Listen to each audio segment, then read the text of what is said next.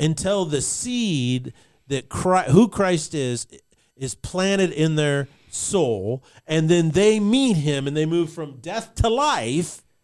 They are not a part of the kingdom of God, which is directly in opposition to the spirit of evil and chaos. And mm. so this parable shows us why we need to be and to live in the kingdom of God.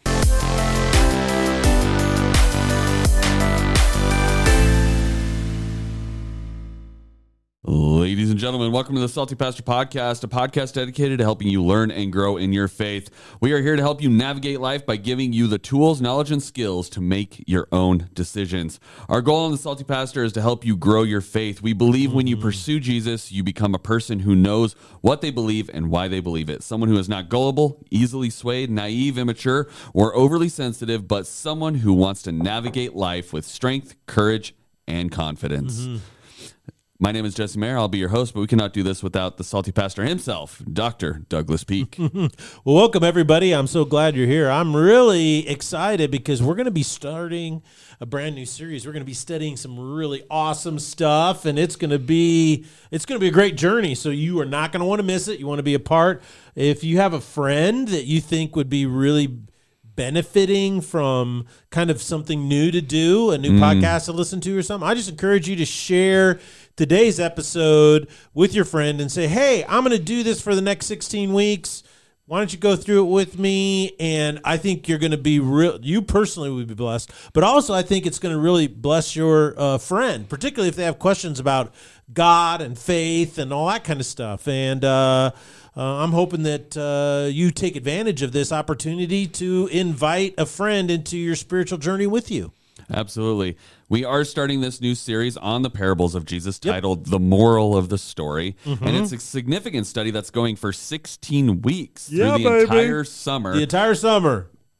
And we're going to be looking at every single parable that Jesus told at some point. Mm-hmm. And the title of our series, The Moral of the Story, really just conveys that there is a deeper understanding Yeah. to these stories, not just what they look like at face value. Yeah, right? just the parables. So, seven facts about the parables. Number one, they are all stories. Mm-hmm. Two, in ancient Hebrew, the term for parable can also be translated to to riddle. Yeah. Um, Mm-hmm.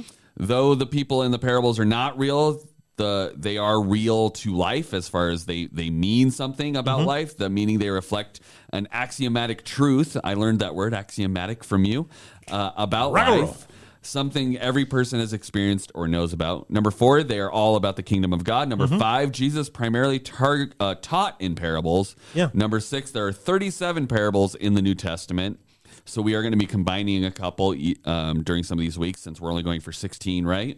And the primary focus of art and literature throughout the centuries has Yeah. been created around the parables. Parables, yeah, tons of stories about the and art and literature and poems, all about the parables. Mm. Quite a bit of stuff. So parables are pretty significant. Uh, some of the reasons why the parables are so significant is number one, they're the primary way in which Jesus taught, and so by knowing the parables, we know what he taught. So the more parables you know, the more you know about Jesus. Right. Uh, the second thing is they reveal the true nature of the kingdom of God. And this is why inviting a friend into this journey of podcasting with you is such a big deal. Because when you study the parables, what you're doing is you're studying the direct stories that Jesus told about the kingdom of God. So Right. you're basically eliminating all of the middlemen, so to speak, the priests and prophets and the scholars and academics that tell you what to think. You can go right to the very story that Jesus told and you can hear it for yourself. And Jesus told it in a way so that a person who doesn't have a seminary degree makes perfect sense to them. And so that's why it's such a great thing to invite friends that may have questions about God or where they're at, what the whole point is of kingdom of God, eh, to listen to this series on the parables. Finally, they give us a personal view of Jesus. They really show us um, how he understood human nature and how he had walked on this earth and interacted with people, understood people, and how the kingdom of God and what he came to do interacts with human nature and what we mm. all struggle with.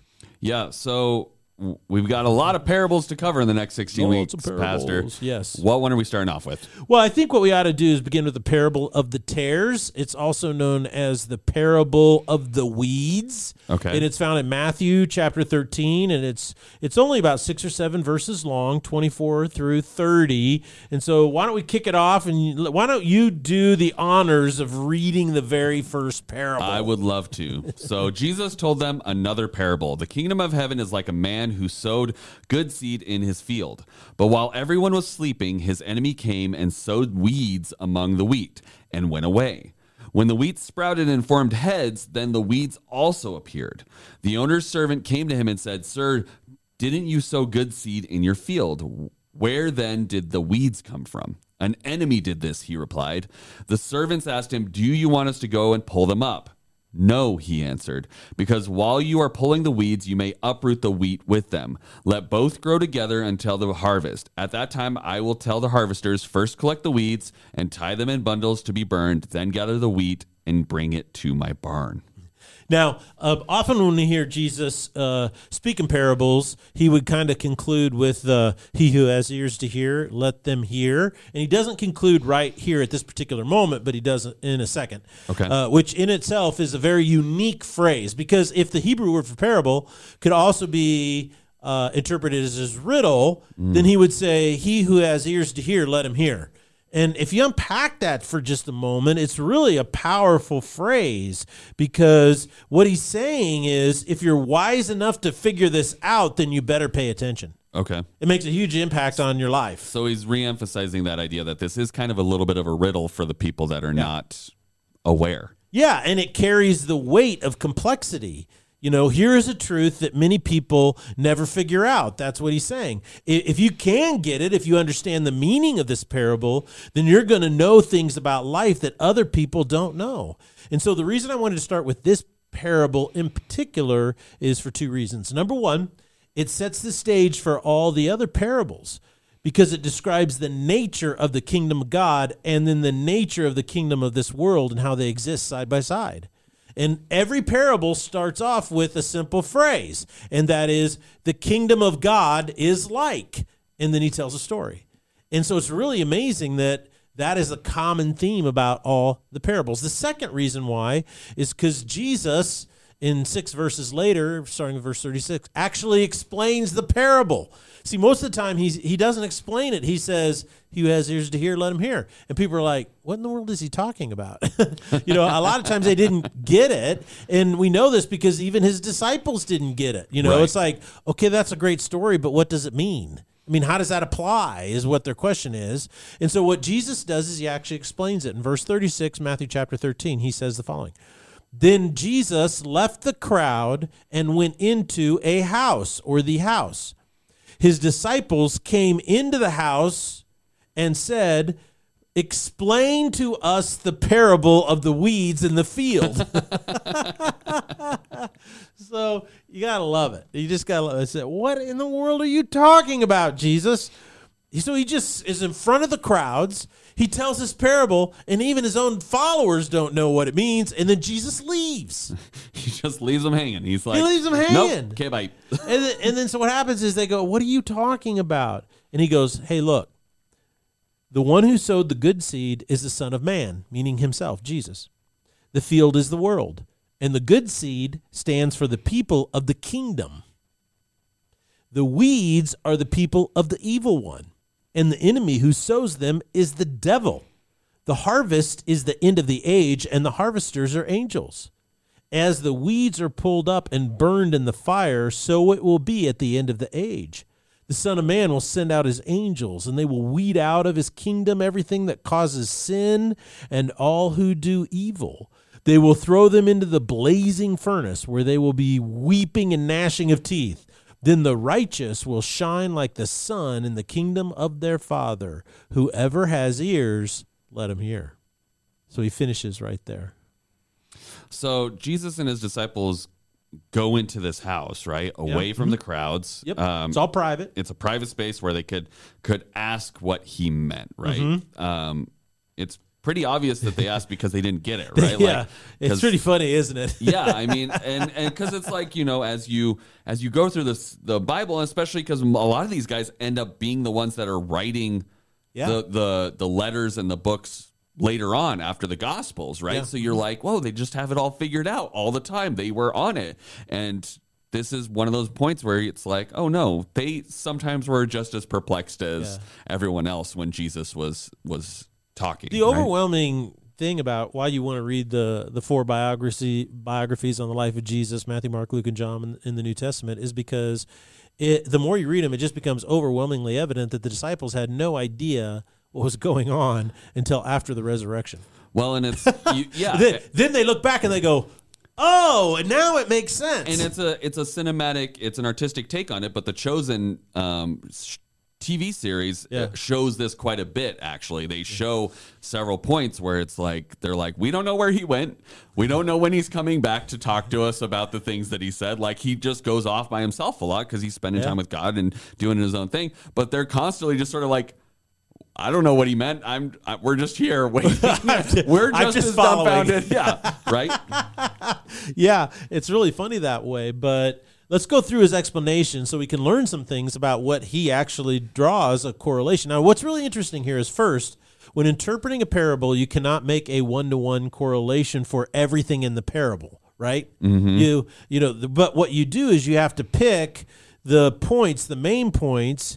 Uh, to see what Jesus is getting at. And this is a perfect example so that when we go and study other parables, right, that don't have an explanation to them, then what we're going to do is we're using this parable, right, is a model. So this is the starter parable for a for baby's us. first parable that you can yeah, that you can learn how to then further interpret the others, which I'm assuming is why it's included, right? Is Yeah. is the the writers uh, and Jesus wanted the ability for everyone to know. I wasn't just telling stories just to like tell stories. Correct. there's there's but meaning behind it.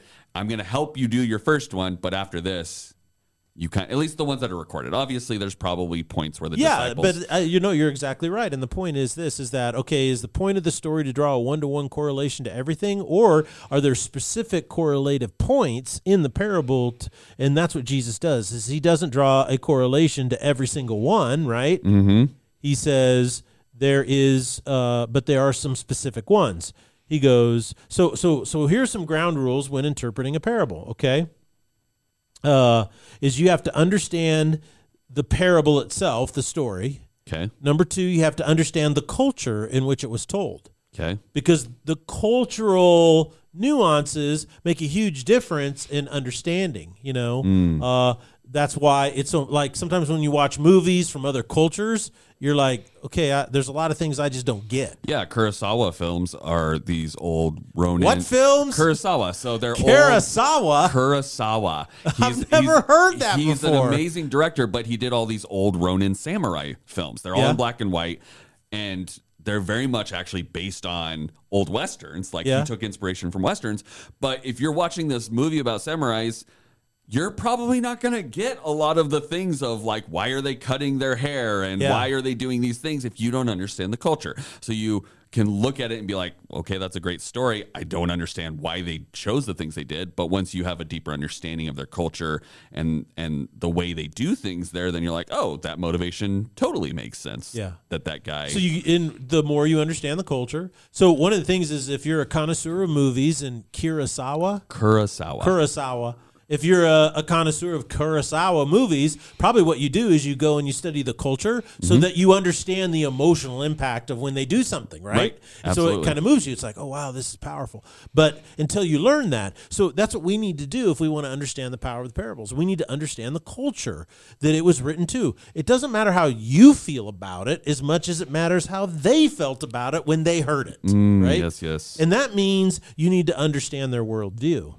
Okay. the culture's worldview or Yeah. the, the okay. the listener's worldview. You have to understand it. Who he was talking to. Who he was talking to. How they looked at the worldview. This is a really big deal. You know, worldview is like I read a book by Don Larson called The Peace Child, and he is a cultural anthropologist and a Christian, and he Mm. decided I want to go to Papua New Guinea and I want to reach a tribe for Christ that has never heard of Jesus ever. It's called an unreached people group. So he, he went to do this. Well, they were cannibals, right? So he gets there and he is accepted by the tribe. He starts to live with the tribe. And what the tribe does is the men would get around fire at night and tell stories. You know, and this is how they kept their traditions alive, is storytelling. Oral history, right? It's an oral history. And so finally it got to the point where he was so accepted by the men, they asked him to tell a story, right? So he says, This is my my, My chance. chance. This is it. Yeah, so he tells them about Jesus and how Judas betrayed Jesus with a kiss. And so all the men wanted to worship Judas. Hmm. Because the. That was a ultimate pivot that he was not expecting. he was not expecting that because he didn't understand the culture. And in cannibalism, you know, they don't eat other people because they're hungry. Right. You see, what people don't realize is it's a spiritual and religious thing. And what you do is you go to another tribe, right? And you try to win the trust of a member of another tribe, a warrior from another tribe, right? So you win his trust, you get him to go hunting with you. First you trade stuff, you try to bring in bring him in, and then once you get his trust, that's when you kill him and then you eat him. And what you do is you are able to steal all of the power from that other tribe. Okay. So Judas was what? The hero of the story. Right.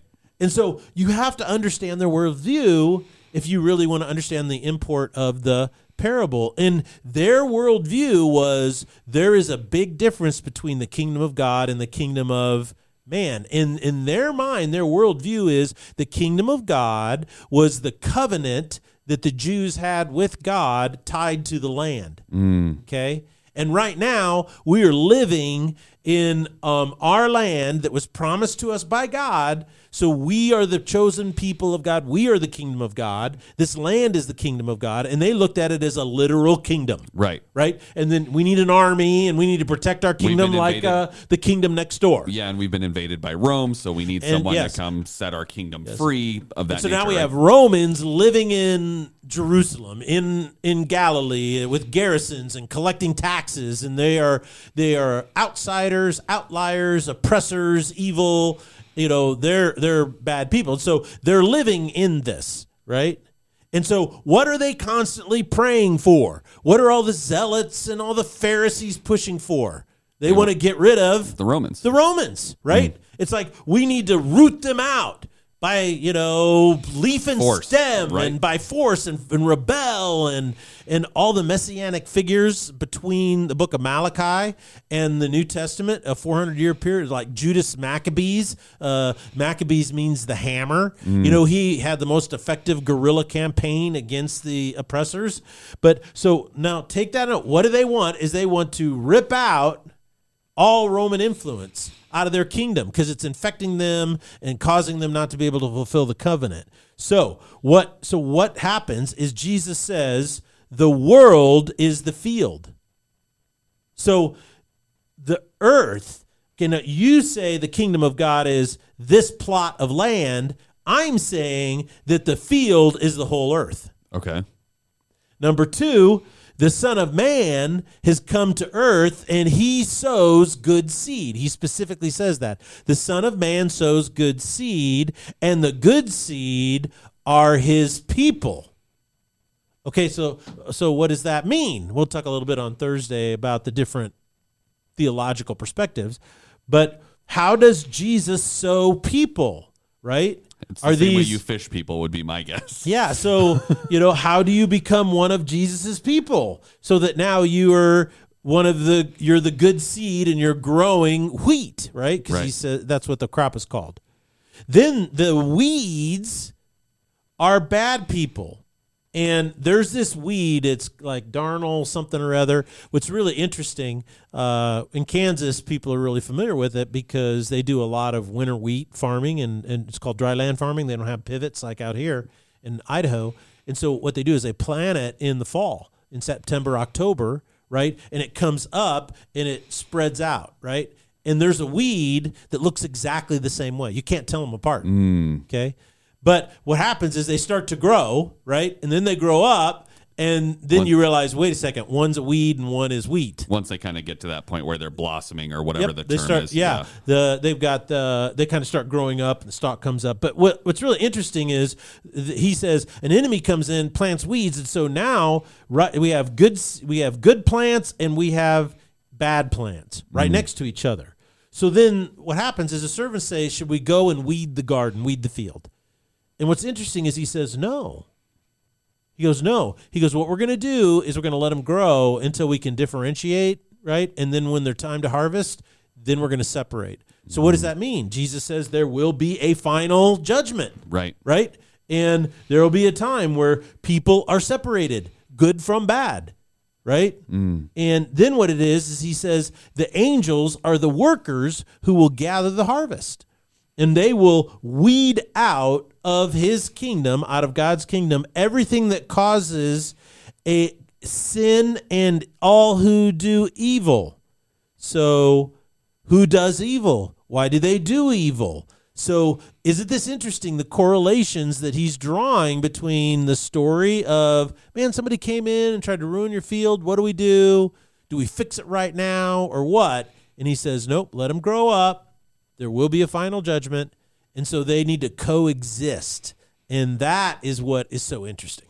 Yeah, and I think it's really important that as we go through these parables, we're going to see a lot of these agricultural tradecraft parables because that was what they had at the time. If Jesus Yeah. came today, he might talk about technology and things of that nature and utilize that as Mm-hmm. kind of a as a thing, but he was doing something that back then like 98% of people were Yes. involved in just helping produce food so that everyone could survive, right? So Correct. this was the most relevant thing that would would tap into what the most people know about, right? Yeah, absolutely. And so he is speaking about this, but it's really saying a lot about what the kingdom of God is and how it works, right? So can you in, in our in our time that's remaining give us some specific things that we should be gleaning out of this parable that you haven't already kind of discussed? Well, I think that that is uh, imp- the implications of it to me seem to be pretty significant, and this is why I wanted to start with this parable, and that is first of all, there are people in the kingdom and there are people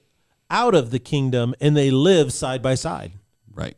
Okay. So I live side by side with people in the kingdom. I drive on the roads. I eat in restaurants, and some of the people that I'm next to are uh, are great people, but they may be out of the kingdom for all I know. Yeah. And I, just don't know.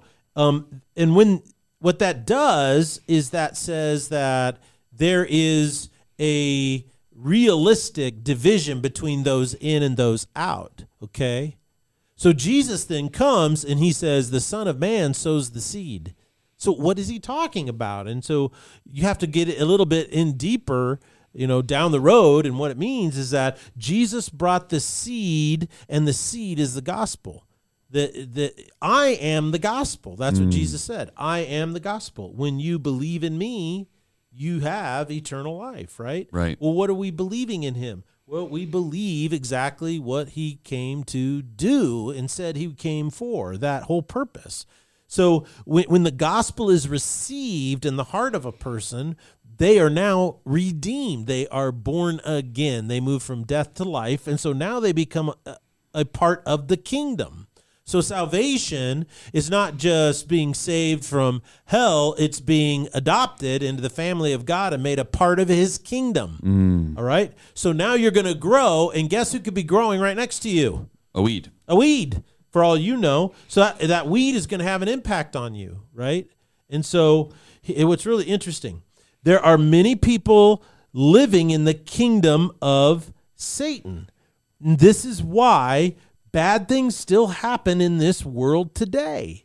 You see, there are a lot of people who live right next to you, right? Or in the city next to you, or the state next to you, or the country or continent next to you, Right. Right? Who are not in the kingdom of God. They are in the kingdom of Satan. And that's why uh, bad things still happen in this world today, even though God is completely good, He is all powerful and all loving. God has a moral reason for allowing evil to continue, the kingdom of Satan to continue. And what is that? If he uproots it and gets rid of it, what might it do to you and your faith? It could destroy it. It could destroy it. So that's really interesting. You know, why why most people are like, well, I want to, you know, God should get rid of all evil, and people are so infantile in their thinking. And that's why Jesus says, if you have ears to hear, you should hear.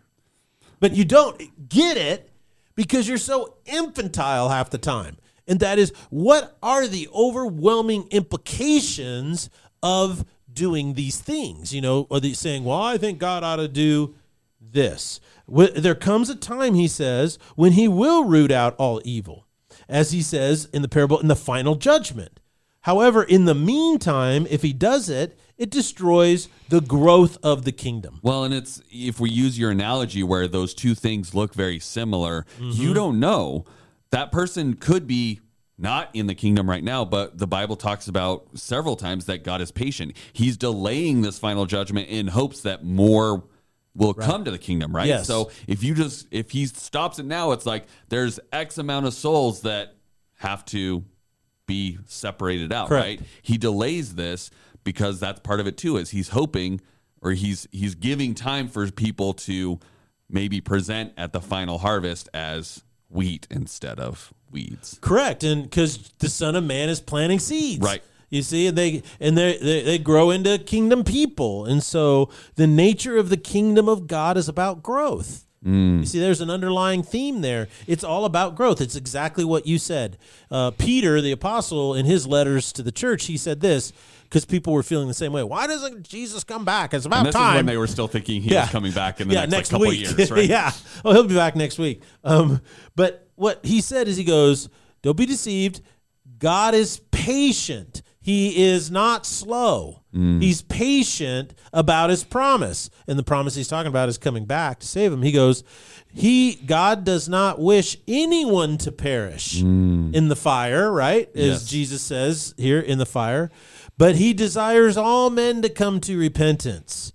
So the nature of the kingdom is about growth. And when you see the gospel take root in the heart of a person and they move from death to life, they become a part of the kingdom. So not only does the kingdom expand a little bit, then what happens is they grow in the kingdom. Mm. So there's individual growth and then there's kingdom community growth. growth, kingdom growth. And so that's what's so important is to understand is that our what we should be doing more than anything else, right, is trying to expand the kingdom for mm-hmm. for a couple reasons. Number one is God wishes all to come into repentance, so they right. all need to hear. And Paul says in Romans, "How will they know?" the truth unless someone tells them and how can anybody tell them unless somebody is sent, sent. Yep. you know to preach yep. so we have to preach uh, the gospel that's a critical point and and that's but we also have to understand that the parable tells us all about the nature of evil, right? Mm. It, you know, it's like there is a strong, powerful pushback. There is an enemy that comes in and sows seeds of evil.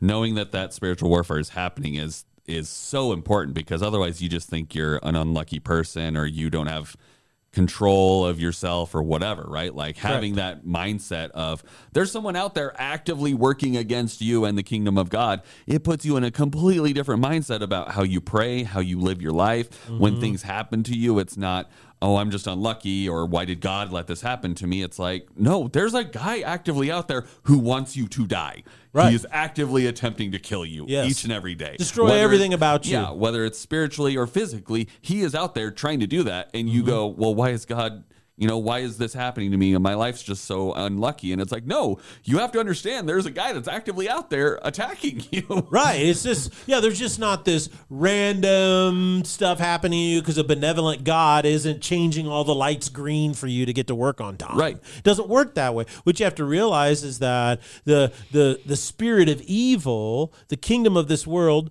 doesn't want you to build anything, mm. doesn't want you to experience love, doesn't want you to have healthy relationships, doesn't doesn't want you to have good friendships, doesn't want you to be productive, doesn't want you to have a good self image, doesn't want you to have an identity built on reality, doesn't want you to have a worldview that is best for everybody else around right. you, doesn't want a society that is at peace and gets along and is productive and has agreements between each other. It, what this spirit wants is to destroy everything. It's a mm. spirit of chaos. It's a spirit of evil. It is a spirit of destruction. And it, it lives and exists in the heart of people. These people are weeds. And so what happens is you have to say, I'm living right next to some of these people right? And and sometimes you know that malevolence that evil can come out of them in a good you know i'm not in a good way but uh, in a powerful way or they can control it through the uh, pressure of societal expectations. But make no bones about it. Until they hear the gospel until the seed that Christ, who Christ is is planted in their soul and then they meet him and they move from death to life they are not a part of the kingdom of God, which is directly in opposition to the spirit of evil and chaos. And so this parable shows us why we need to be and to live in the kingdom of God. Well, Pastor, I'm so excited for us to uh, be studying these parables. I think there's so much to be gleaned from them, and especially with someone to guide us through it. Because sometimes when we read it, it just looks like a story and you yeah. don't understand it. But then with the right direction and right understanding, right worldview, right understanding of culture, we can really get what Jesus was getting at at the time. So thank you so much for guiding us through. I'm excited to be spending more time in these over the course of the summer and our 300th episode's coming up next week as well. So I'm excited to be celebrating that with you as well. Thank you guys so much for joining us today and we'll see you on Thursday here on the Salty Pastor Podcast. Blessings.